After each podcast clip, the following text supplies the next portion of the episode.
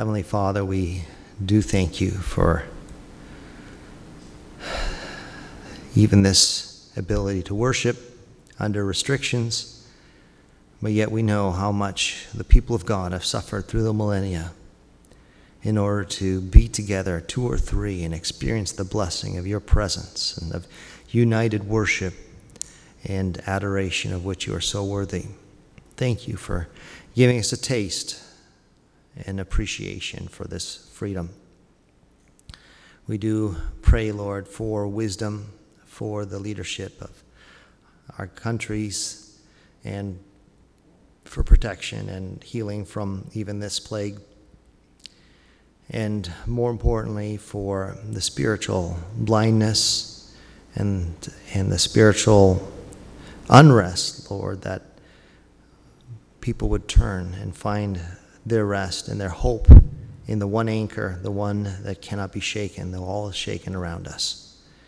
We just pray for an awakening, and Lord, may it begin even in the house of God. May we begin to take seriously these things.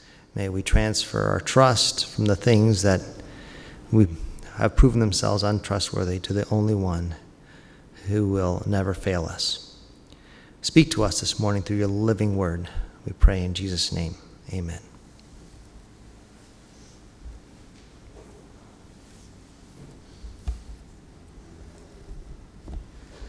Let's turn together to the epistle of Paul to the Romans. Paul to the Romans, chapter 5.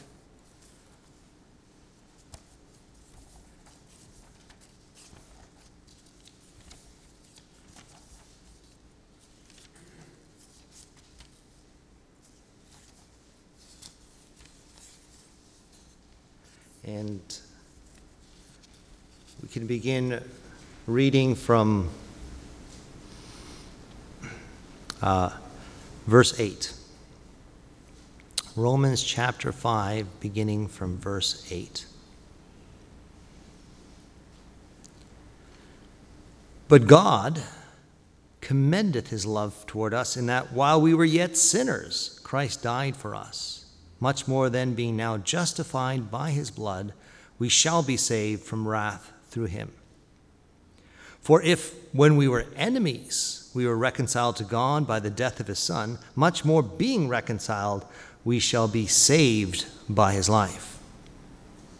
Not only so, but we also joy in God through our Lord Jesus Christ, by whom we have now received the atonement. Wherefore, as by one man sin entered into the world, and death by sin, and so death passed upon all men, for that all have sinned. For until the law, sin was in the world, but sin is not imputed when there is no law. Nevertheless, death reigned from Adam to Moses, even over them that had not sinned after the similitude of Adam's transgression, who is the figure of him that was to come. But not as the offense, so also is the free gift. For if through the offense of one many be dead, much more the grace of God and the gift by grace, which is by one man, Jesus Christ, hath abounded unto many. And not as it was by one that sinned, so is the gift. For the judgment was by one to condemnation, but the free gift is of many offenses unto justification. For if by one man's offense death reigned by one, much more they which receive abundance of grace and of the gift of righteousness shall reign in life by one Jesus Christ. Therefore, as by the offense one judgment came upon all men to condemnation, so by the righteousness of one the free gift came upon all men unto justification of life. For as by one man's disobedience many were made sinners, so by the obedience of one shall many be made righteous. Moreover, the law entered that the offense might abound, but where sin abounded, grace did much more abound. That as sin hath reigned unto death, even so might grace reign through righteousness unto eternal life by Jesus Christ our Lord. What shall we say then? Shall we continue in sin that grace may abound? God forbid. How shall we that are dead to sin live any longer therein? Know ye not that so many as were baptized into Jesus Christ were baptized into his death? Therefore we are buried with him by baptism into death, that like as Christ was raised up from the dead by the glory of the Father, even so we also should walk in newness of life. For if we had been planted together in the likeness of his death, we shall be also in the likeness of his resurrection knowing this, that our old man is crucified with him, that the body of sin might be destroyed, that henceforth we should not serve sin. For he that is dead is freed from sin. For if we be dead with Christ, we believe that we shall also live with him, knowing that Christ, being raised from the dead, dieth no more, death hath no more dominion over him. For that he died, he died unto sin once, but in that he liveth, he liveth unto God. Likewise, reckon ye yourselves to be dead indeed unto sin, but alive unto God through Jesus Christ our Lord. Let not sin, therefore, reign in your mortal body, that ye should obey it in the lust thereof.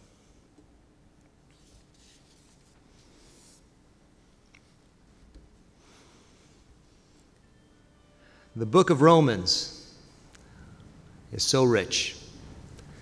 And I know we have meditated on many times, but I, I still find it inexhaustible depth. What is it that makes us human? I know there's skeptics out there that try to say there is no difference between us and other animals. Or some want to say there's no difference between us and sufficiently advanced technology and artificial intelligence. But we see in this picture that the, the, ending of Romans 5 gives us this really stark contrast, this, this, this, the contrasting not symbols, but archetypes of, of people that have gone before and that uh, have had mirror um, effects. And, and I want to draw your attention to for as by one man's disobedience many were made sinners, so by the obedience of one shall many be made righteous.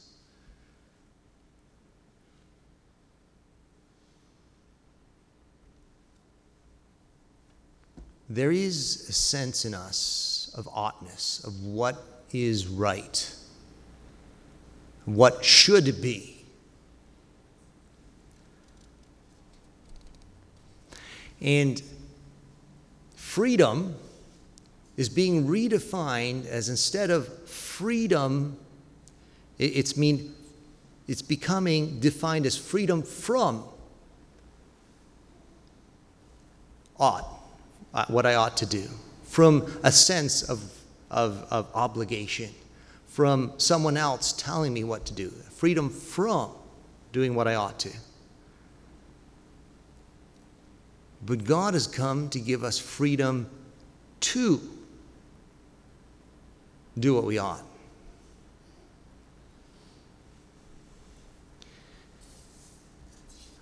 I, many of you remember Vince Kinsella And um, he, he came to God uh, without agency, I think, of, uh, of humans. It was kind of through the Bible itself. And, and it was actually through an English professor that challenged, that, that, that he read uh, the great epic poem uh, Paradise Lost. And uh, as he read this, and it's very rich and layered with references to all kinds of uh, you know scriptures, arcane scriptures in Job and here and there, as well as you know Greek mythology, and and yet you know it tells the story from the Bible, you know, of of, of how how paradise was lost and how it was regained. And in the opening lines, it kind of starts in the middle. It starts with Satan lifting up his head in the flames of hell after being cast out from the rebellion. I finally started re- listening to it since I had some time. I thought, you know, I've heard about it so much, maybe I should actually, you know, find out what this paradise lost is. And, and there is Satan in the, in, the, in the flames of hell after having been cast out of heaven before the fall of man. And, and the quote, his defining, you know, attitude is better to reign in hell than to serve in heaven. That was his attitude. Better to reign in hell than to serve in heaven. And we can see this, this contrast, this first Adam and this second Adam, Jesus the, the first, you know, do I want freedom from moral obligation, from restrictions, from being told that I can or cannot do certain things? And his choice, his disobedience, paved the way and led to a fall, a separation from God but it was his free, unconstrained choice. It was his free will.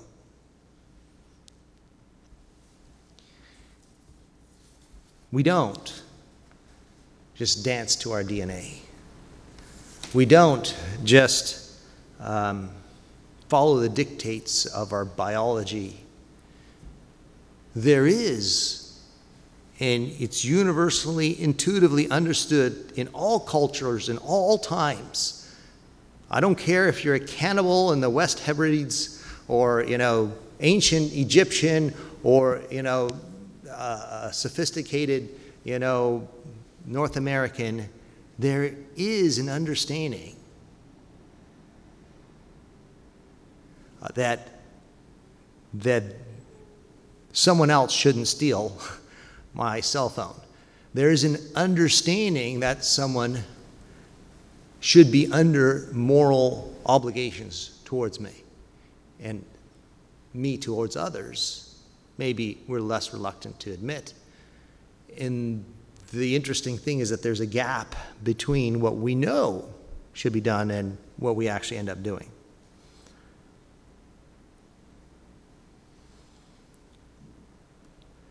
There's philosophies that that try to snatch meaning out of despair as they give up on the idea of God and creation and the fact that we are here by purpose and by design. And and so they try to snatch victory from defeat as they say well you know the implications well I'm going to make this great leap. I was discussing with a young person uh, some, some film that basically was espousing existentialism, and, and I remember coming across that in high school having no clue what it meant. But, um, but basically, but you know, still the teachers took us to the play of Jean-Paul Sartre and, and, and this idea that, you know, you make this great leap of faith to say, you know, there is no meaning, but I'm just going to make it up. I, am going to make up meaning for myself. I'm going to choose. And, and, you know, this in this you know film, the person you know who wasn't really human chose to sacrifice themselves, and because that was a meaningful choice, know, therefore he found meaning in his life, even though he was a robot. But robots don't make choices, is the mistake. And if we were just biological robots, then even the choice to sacrifice ourselves wouldn't have meaning. It's because we have a free choice.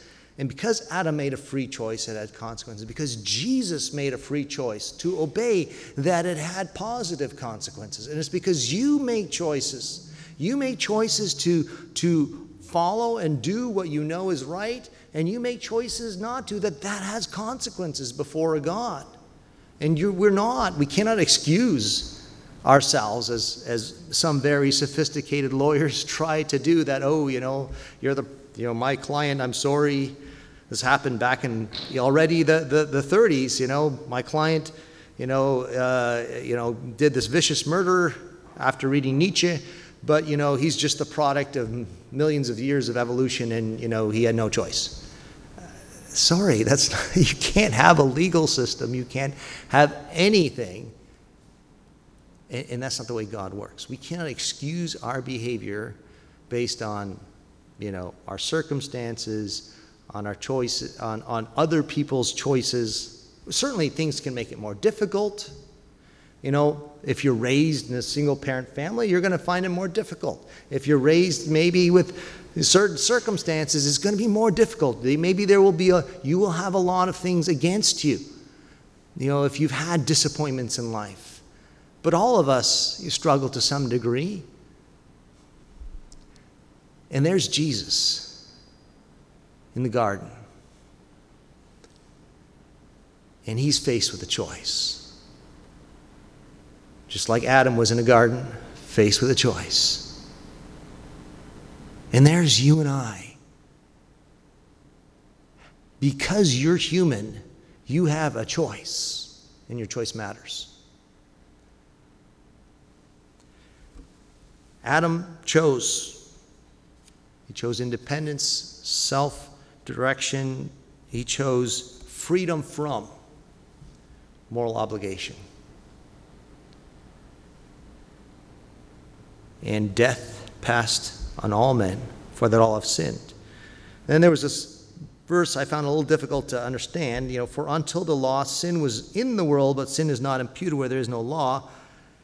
Nevertheless, death reigned from Adam to Moses over them that had not sinned after the similitude of Adam's transgression. So, so is, is this saying, you know, you know moral depravity or, you know, we point, notice it's from Adam to Moses, not Adam to Jesus.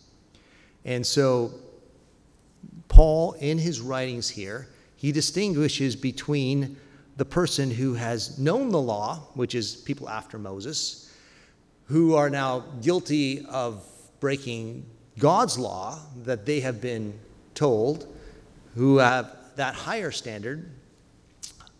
Um, and that's why he says, you know, over those, sin is not imputed unless there's the law.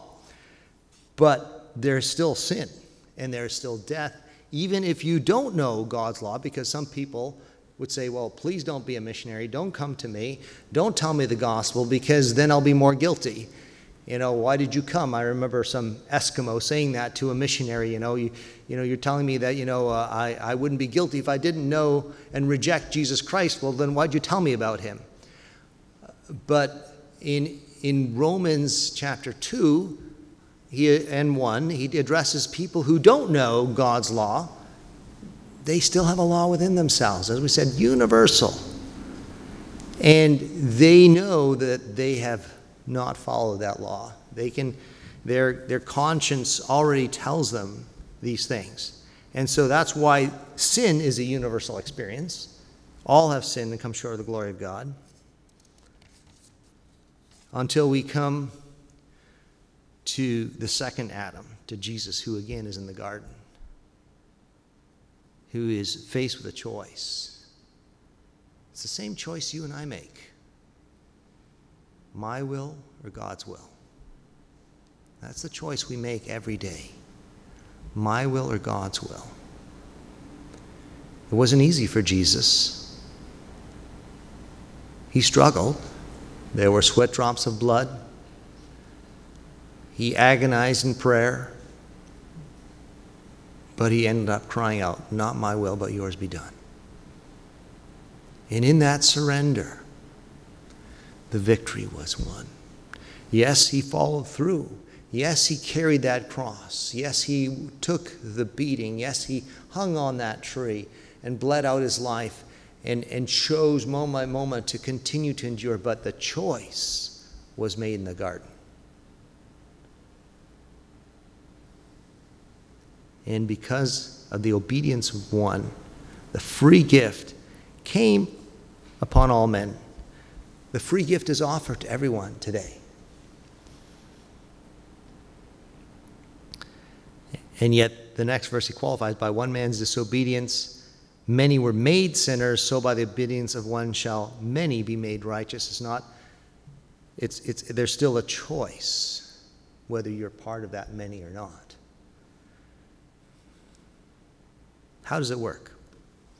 And that's why I thought it was interesting not to just stay with Romans 5, continue with Romans 6, where he, he, he, we have the full context, and he talks about that dying with Christ, the experience of life. We see through this whole thing, you know, we start off that, you know, if, if Jesus died for us while we were still his enemies and we were dead sinners, his death ha- had that power, then how much more his life has the power you know, to justify us, right? And to save us from eternal wrath. Now, and he talks about death versus life, and now we see the death, we need to identify with that death. And what does that mean? That means me giving up that will. The thing that you have control over. That's why this is fair. That's why this isn't about your race. It isn't about how much money you can give. It isn't about how great things you can accomplish mentally or physically or, or relationally or social media wise or, or whatever. It's fair because everyone, I don't care, you know, how wise or simple, how strong or weak, how rich or poor, is able to choose to say, Not my will, but yours be done. And it's in that choice we die to ourselves. And we trust God that He will resurrect us. It's in that choice, and yes, that's something that, that we, you know, go through in the baptismal waters as we have died to ourselves, as we've died to sin, as we have um, made that choice to, to follow His will, and then we are resurrected in the power of his life. How is this different? How is this different than the many hundreds and thousands, the, the full shelves and gigabytes of self help books, of atomic habit, and everything else where you just choose to do the right thing and you just try a little harder and you can be a better person? That you can choose and, and fix yourself if you just, you know, pull yourself up by your bootstraps. How is this different? Certainly, we see some people are more self disciplined than others. We certainly see some people who, who, who, who do uh, discipline their bodies and become athletes, or who do discipline their minds and, and become great scholars. How is this different? Because this isn't about your effort because even those who are disciplined have that gap between what I know I ought and what I know I am. And a gap that is we're unable to close. And Romans chapter 7 goes into that despair in great detail. The things that I want to do, I can't do. The, the, the good that I, uh, the, the, the evil I don't want to do, I end up doing. And it's this is freedom. It's not freedom to burn down cities. It's not freedom to tear down police. It's not freedom to, to, to rip down power structures and make it, because what do you have left? But you know what? Ravi always quoted Tennyson about nature red and tooth and claw, about it all being about power and pleasure, about it, there's just being nothing left but one group dominating another. Is that freedom as we all live in terror? No, this is a freedom, an inner freedom, where God comes, the Holy Spirit comes inside of you and changes you from the inside out and changes you so that you can do and that you can fulfill these verbs, that you can say, Let not sin therefore reign in your mortal body, because now you can reckon yourselves to be dead in sin and alive unto God. Now you can choose what you identify with. You can and you have the power which you did not have before a power to truly be free. Free to choose to be a slave? Free? Yes, because that is what Jesus invites you to. It doesn't look appealing on the surface. He says, Come be my slave. Come surrender your will to me. But it's in that act of dying to ourselves that your will becomes empowered. Your will was not powerful enough to do what you wanted to do. Your will was trapped in the Romans 7, you know, what a miserable person I am, wretched. But now, through the enabling supernatural power of God, your will becomes changed so that you can do what you know you should. And as you align your will with God's will, that then the power of God is released in your life. And now you can choose freely to do what's right, which you couldn't choose before. Maybe you thought, and, and, and if you think that you are don't need God, I give you that challenge. Go ahead, try to do what the Bible says is right on your own. Go ahead, see if you can.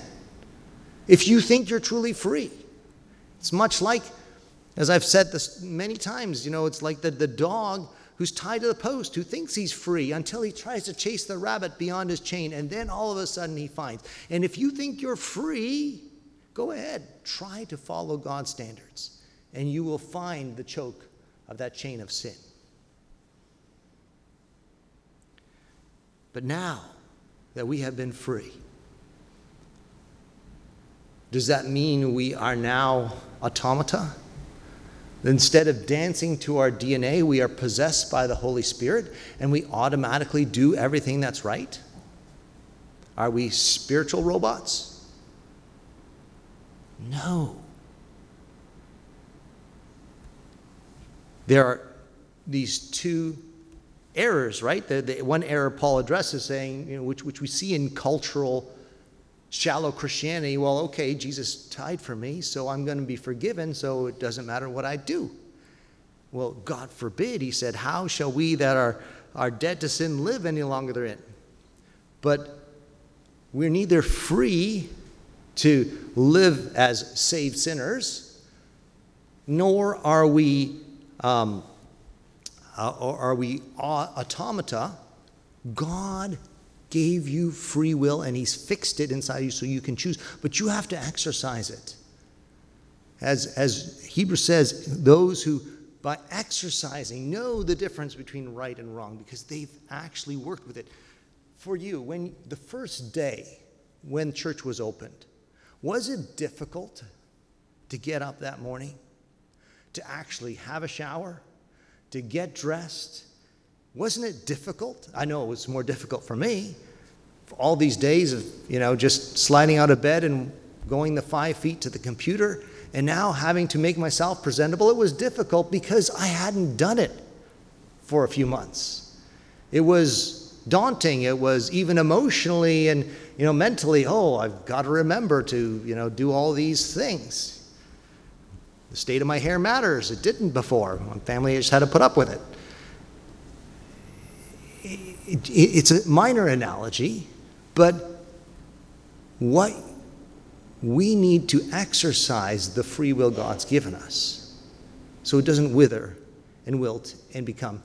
And that's true, you know, as, as maybe, you know, we, we can, you know, in our hiding in our pandemics, you know, we've lost some of the, the, the habits, the things that took effort and energy the, that there is, but also things come out then, you know, who, who am I really? When I don't have all these external accountability, you know, expecting me to appear and act a certain way? What are my real priorities? What really comes out here? What are my real thought patterns? And, and that's why Romans 6 says, Jesus has died. He's given you the ability. Now, what do you choose? You need to make those choices. There's choices about what I do see on that computer screen or what I do spend my time on, or maybe more subtle, what I do think on. Do I dwell on fear? Do I dwell on resentments? Do I dwell on self pity? Do I dwell on, uh, on, on, on my inadequacy and, and, and, and drill myself down on these negative that thought patterns? Do I isolate myself as I reinforce these negative things? Because what you think is a choice. What you think is a choice. And what you think matters. What you think is where the battleground is, according to 2 Corinthians 10, where we've been given weapons that are mighty, that are able to bring even our thoughts into subjection to Jesus Christ. So, the choice we have before us freedom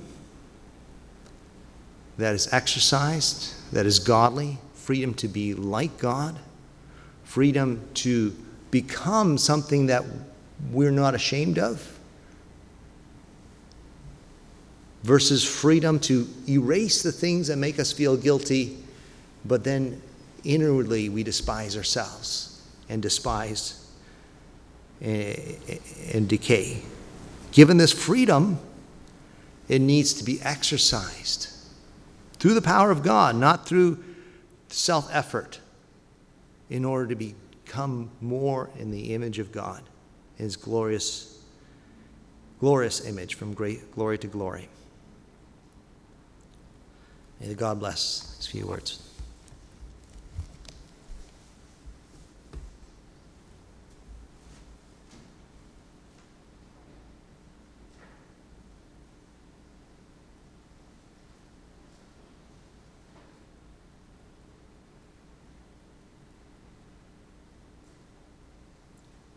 Someone choose a song, please.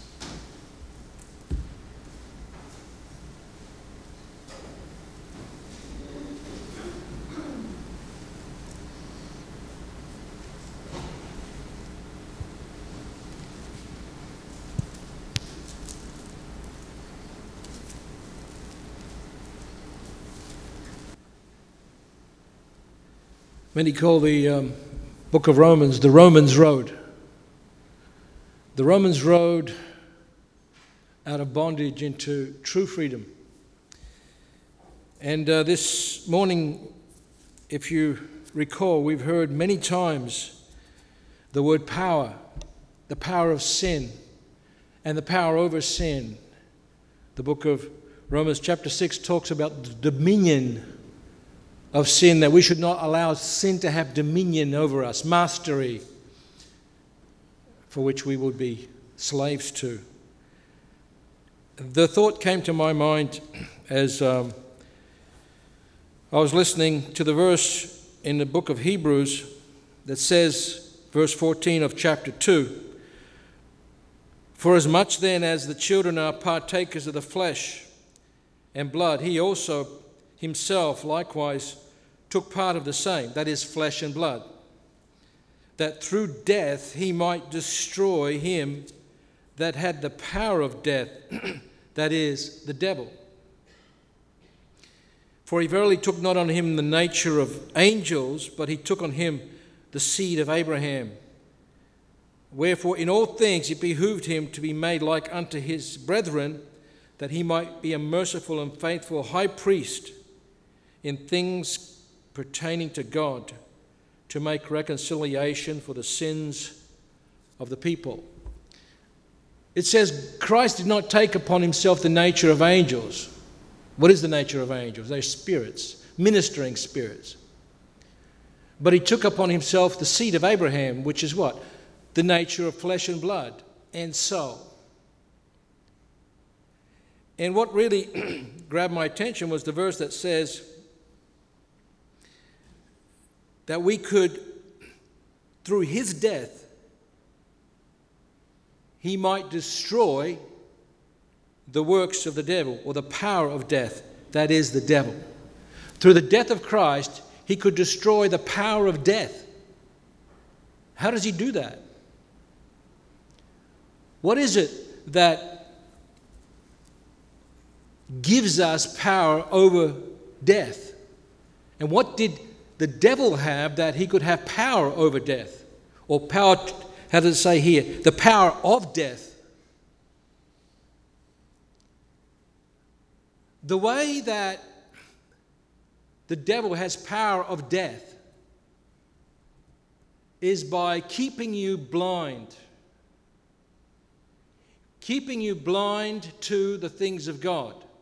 It says in 2 um, Corinthians chapter 4, it says that, that the God of this world has blinded their hearts that they would not believe. He's keeping them from the truth keeping them from the real serum that will give them victory over the spiritual death, which is the blood of Christ.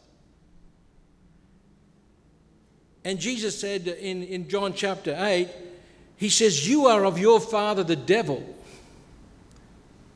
You're doing the things what the devil's telling you to do. So the power of death that the devil has is when he tells in your mind lies that you keep following. And you keep following until the day you die. And not only are you spiritually dead now, you will become physically dead and then eternally dead, being separated from God because He's keeping from your mind the truth through lies, through deception, through procrastination, putting it off. As long as you can put it off, you'll die. If you don't get the serum on time, you will die. So it's not that the devil has a, a physical, you know, bondage over you where he's handcuffed you, but he's got your mind captured. And Jesus said in John chapter, John chapter 8, He said, You shall know the truth, and the truth shall make you free, free from sin, and free to serve the living God. Marx once said that religion is the opium of the masses, it's the drug of the masses. He was dead wrong. Or maybe he was dead right in the sense that religion will destroy you, but a relationship with Jesus Christ will save you. Religion will not save anyone unless you have a relationship with Jesus Christ. And that relationship with Jesus Christ, Jesus said, If you drink my blood and eat my flesh, you will have life. What does that mean? If you imbue me, if you take me in, if you take me into your heart, if you take me into your mind, you will have life.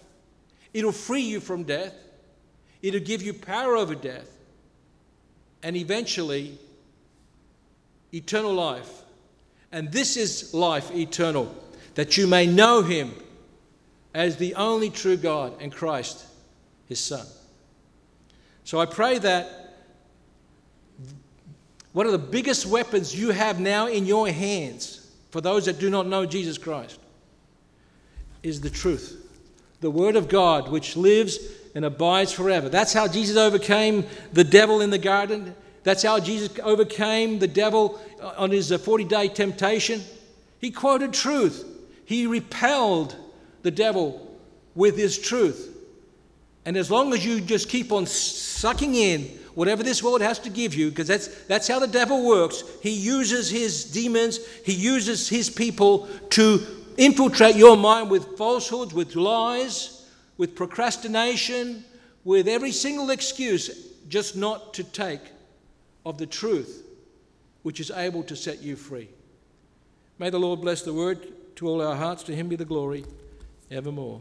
Amen. This concludes our service.